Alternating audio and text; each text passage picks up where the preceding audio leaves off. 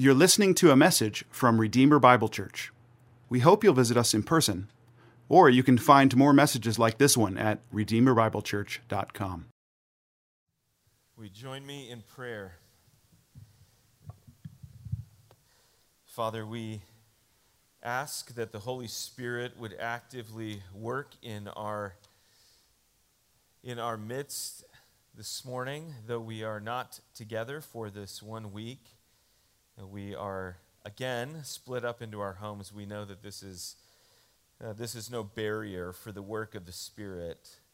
And so we ask, Holy Spirit, that you would meet with each of us, that you would, again, actively work in each of our lives, in each of the homes represented in this church, that the Word of God uh, would be brought to bear on the people of God by the Holy Spirit of God. Uh, so we admit, I admit, at the outset of this sermon, my utter and complete dependence upon you. So, God, would you, would you be pleased to work through this sermon? We pray in Jesus' name. Amen. Uh, Daniel chapter 7. Uh, Daniel chapter 7 is where we will pick up our study. In C.S. Lewis's The Lion, the Witch, and the Wardrobe, there comes a dramatic point in the story when the white witch and her supporters tie Aslan to a stone table. Having mocked and muzzled him, they have also shaved his mane. The white witch then kills Aslan while Susan and Lucy look away. The story then unfolds the scene where Lucy and Susan approach the limp body of Aslan. They remove his muzzle and kiss his face after they hear a loud crash. Lewis writes the rising of the sun had made everything look so different. All the colors and shadows are changed that for a moment they didn't see the important thing. Then they did. The stone table was broken into two pieces by a great crack that ran down it from end to end, and there was no Aslan. Oh, oh, Oh, cried the two girls rushing back to the table. Oh, it's, it's too bad, sobbed Lucy. They might have left the body alone. Who's done it? cried Susan. What does it mean? Is it more magic? Yes, said a great voice behind their backs. It is more magic. They looked around. There, shining in the sunrise, larger than they had seen him before, shaking his mane, for it had apparently grown again, stood Aslan himself. Well, friends, that is a dramatic and wonderful scene. Lewis's skill as a writer is on full display, and our imaginations are led to behold something truly amazing. I love reading that passage over and over. But I also remember watching this same scene in the movie version of The Lion, the Witch, and the Wardrobe. now, I might be in the minority here, but I don't know that it was any better or worse to see the scene uh, rather than read it. It was just different. But it was still glorious. Hearing the crash seeing the silhouette of Aslan framed by the stone pillars with the sun shining behind him, hearing him speak and watching his mane blow in the wind. Well, I share this story with you because it illustrates something about the text we'll study this morning. Daniel 7 brings us to the end of the narrative part of this book and introduces us to the apocalyptic section. David Helm explains in essence, storytelling gives way to movie watching. And many people prefer movies to books, something more overtly visual and vivid. In fact, many of us simply prefer picture books. Helm continues apocalyptic literature is meant to unveil, to pull back the curtain on the unseen, transcendent world and its role in bringing this present world to an end. In other words, friends, Daniel's vision will communicate important truths about God, his sovereign rule, his judgment, his orchestration of real historical events to bring about a specific outcome, namely his outcome. So the rest of this book will use symbols and pictures, some very strange. But it will use these things in order to explain how God has acted and how he will act, all according to his good and sovereign purposes. This is one of the undeniably creative ways God communicates with us to reveal rich and wonderful details that we wouldn't otherwise know. Our text begins. Look with me at verse 1. In the first year of Belshazzar, king of Babylon, Daniel saw a dream and visions of his head as he lay in his bed. Then he wrote down the dream and told the sum of the matter. I want you to notice a couple of things right off the bat. This is the first time we are reading about a vision that Daniel has received. Now, so far, we've only encountered other people's visions that Daniel interpreted. Second, we have taken a step back in time. King Belshazzar was the subject of chapter 5. Uh, remember, he was judged by God after a, a divine set of fingers delivered a message to him during one of his parties. Chapter 6 moved on from Belshazzar to King Darius. But again, chronologically speaking, in chapter 7, we're taking a step back. Now, in this vision, Daniel sees four great beasts, all different from one another. That's in verse 3. And then in verses 4 through 6, Daniel describes each of the beasts. The first was like a lion with eagle's wings, the second, like a bear, the third was like a leopard with four wings of a bird on its back, and the fourth is described in verse 7 as terrifying, dreadful, and exceedingly strong. The vision of these strange beasts is interpreted in verses 9 through 12, where we are introduced to a very particular scene. It's the scene of a heavenly courtroom. So look with me at verse 9. As I looked, thrones were placed, and the Ancient of Days took his seat. His clothing was white as snow, and the hair of his head like pure wool. His throne was fiery flames, its wheels were burning fire. A stream of fire issued and came out from before him. A thousand thousands served him, and 10,000 times 10,000 stood before him. The court sat in judgment, and the books were opened. Friends, this is a scene depicting God's judgment. Look at verse 11. I looked then because of the sound of the great words that the horn was speaking. And as I looked, the beast was killed, and its body destroyed and given over to be burned with fire. As for the rest of the beasts, their dominion was taken away, but their lives were prolonged for a season and a time. So think about some of the key terms we see in that section of verses destruction, fire, dominion taken away.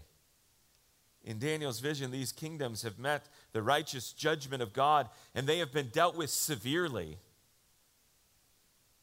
Following the courtroom scene and the subsequent judgment, the text shifts again from judgment to the one who ultimately brings salvation. Look at verse 13.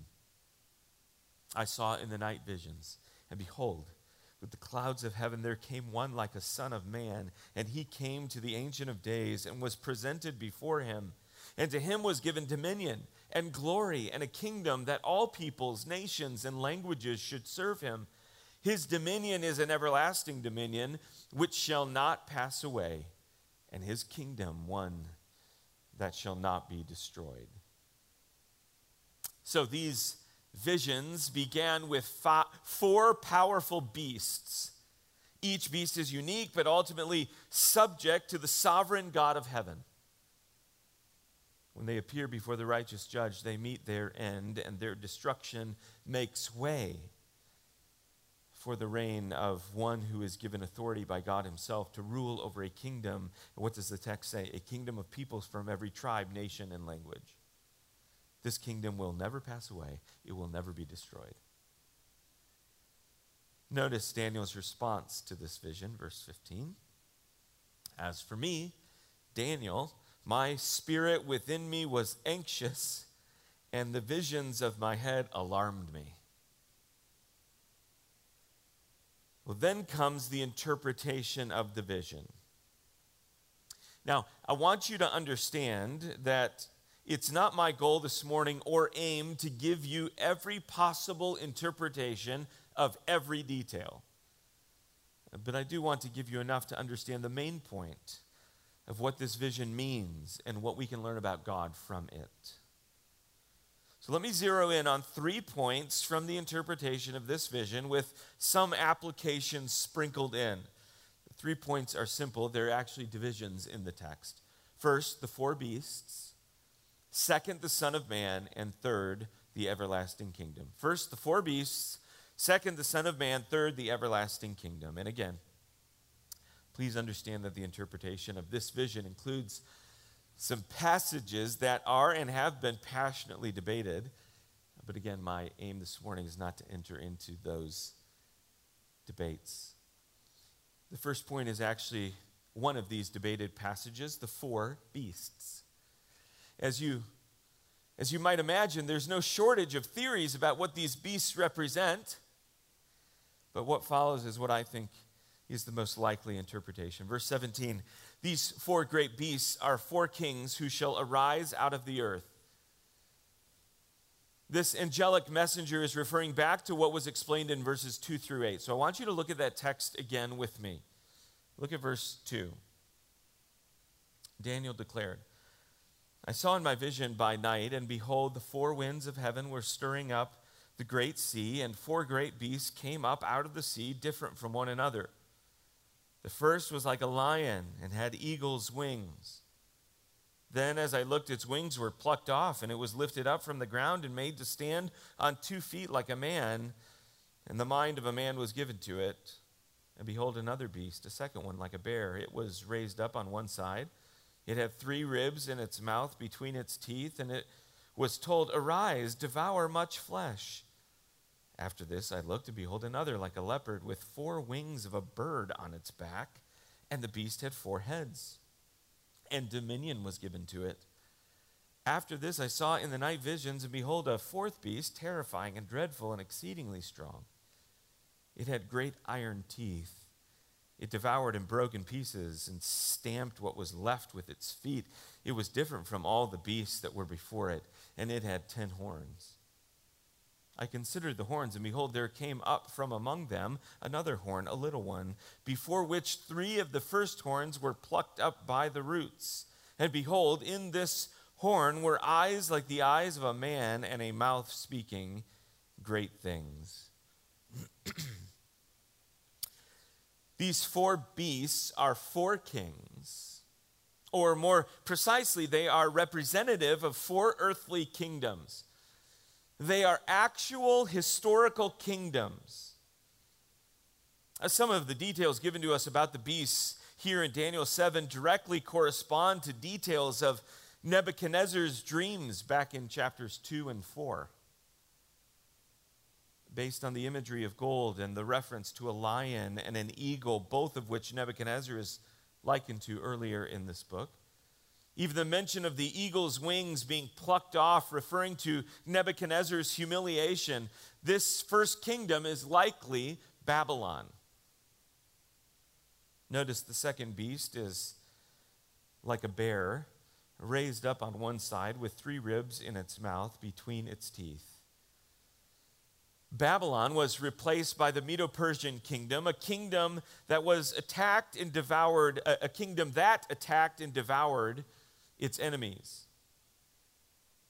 The third kingdom is like a leopard with four wings of a bird on its back. It also had four heads. This is likely a reference to Greece, perhaps even a very specific reference to Alexander the Great, who swiftly conquered the known world by age 32.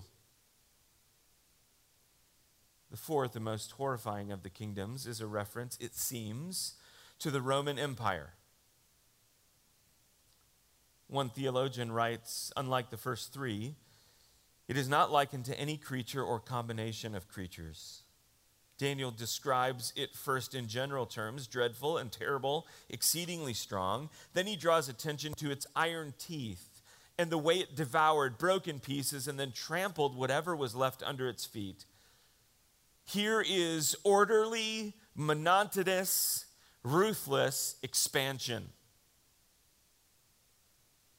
Friends, if this is a reference to Rome, as many would suggest, history supports this description as it recounts for us the unspeakable evil perpetrated by the Roman Empire. In reference to verse 20, this particular scholar continues Ten horns appeared on this monster, verse 8. Suddenly, Daniel's gaze was drawn to another horn, a little one, coming up from among them. Three of the original ten horns were plucked out before it. We are probably not intended to trace specific identifications for these numbers. Ten could be a symbol of completeness here.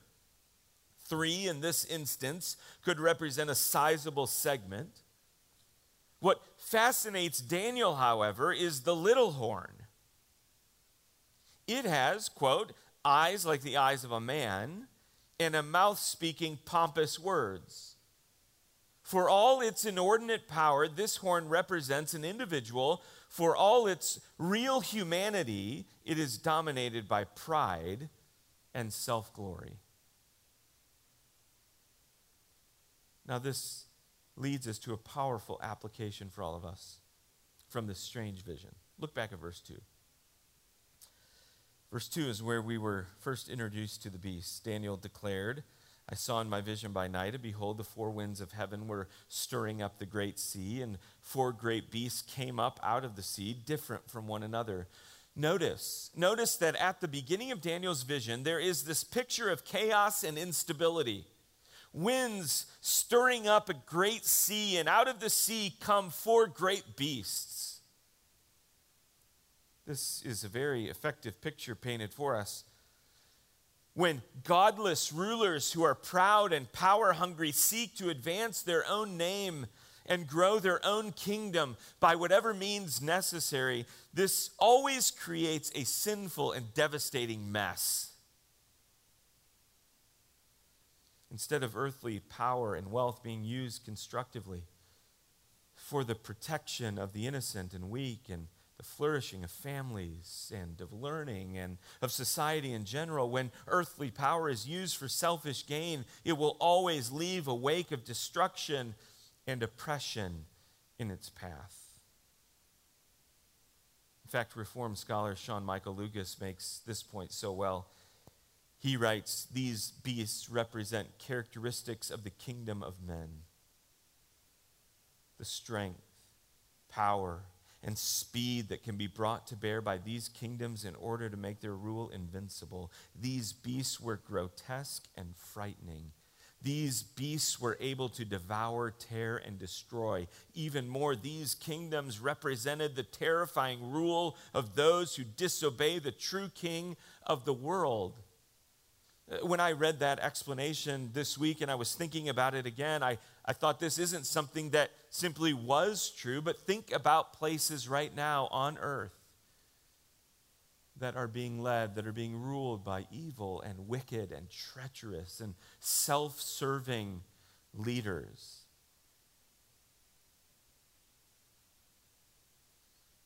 Friends, with this in mind, go back to verse 2 once more. What does it say? The four winds of what? Heaven.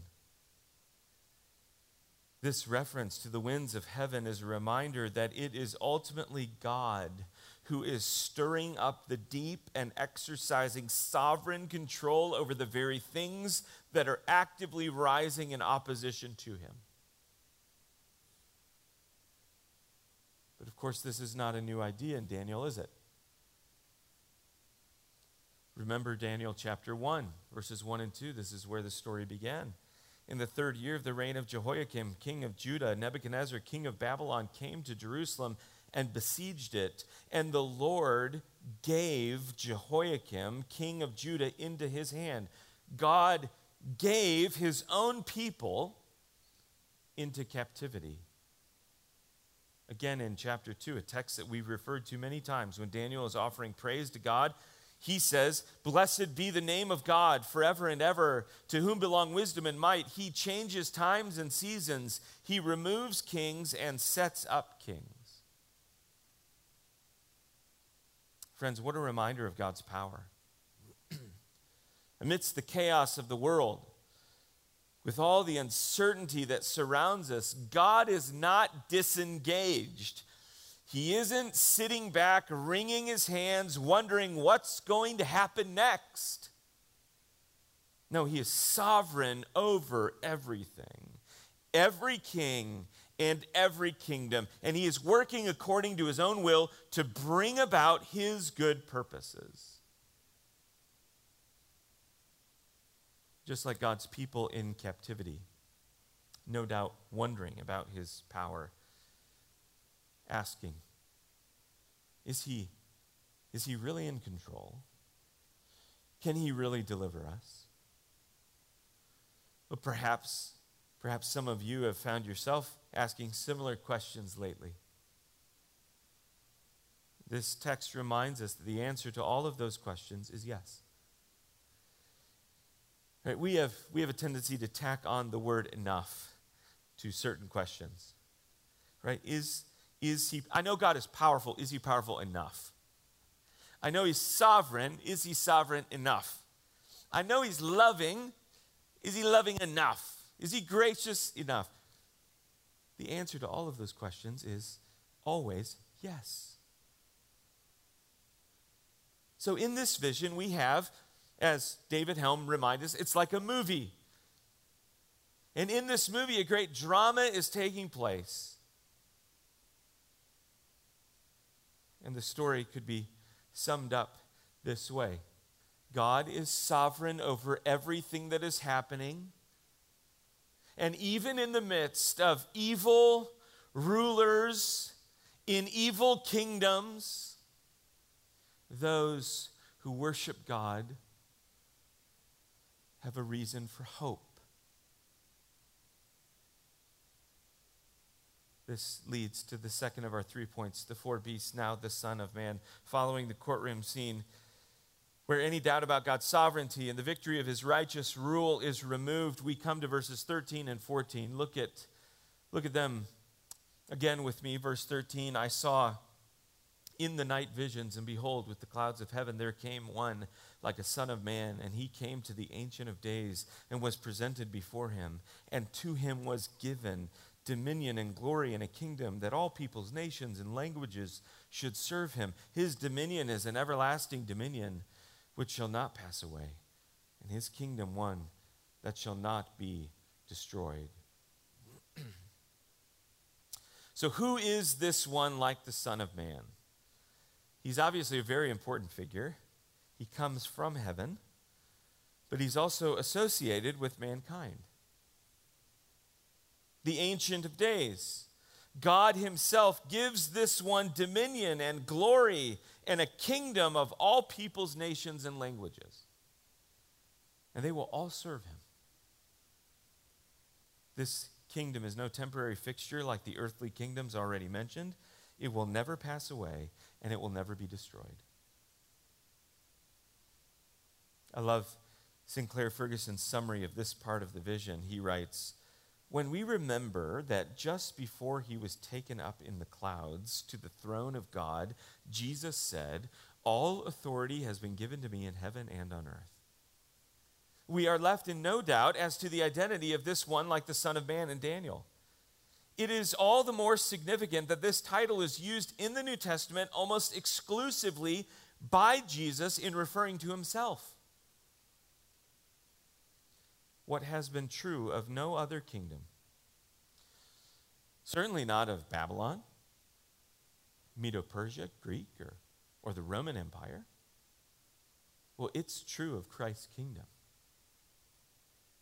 Christ's kingdom is an everlasting dominion. It shall not pass away, it shall not be destroyed.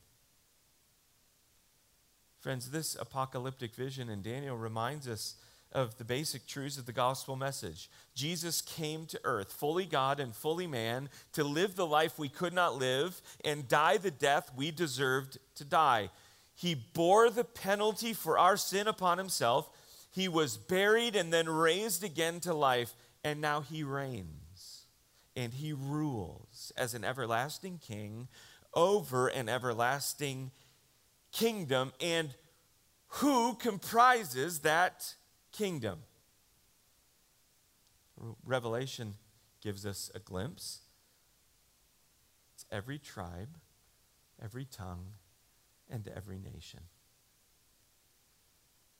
Brothers and sisters, in the confusion and uncertainty of the present world, we need this truth our future hope is as sure as the death and resurrection of Jesus. It takes us back to the point I shared a couple of weeks ago. That is, in this life, no matter what happens, there is no reason for the Christian to panic. Well, this leads us to our third and final point the four beasts the Son of Man, finally, the everlasting kingdom. Verses 23 through 27, we arrive at the climax of this vision. The fourth kingdom is exercising its destructive power. Then a little horn emerges from the ten, and notice verse 25.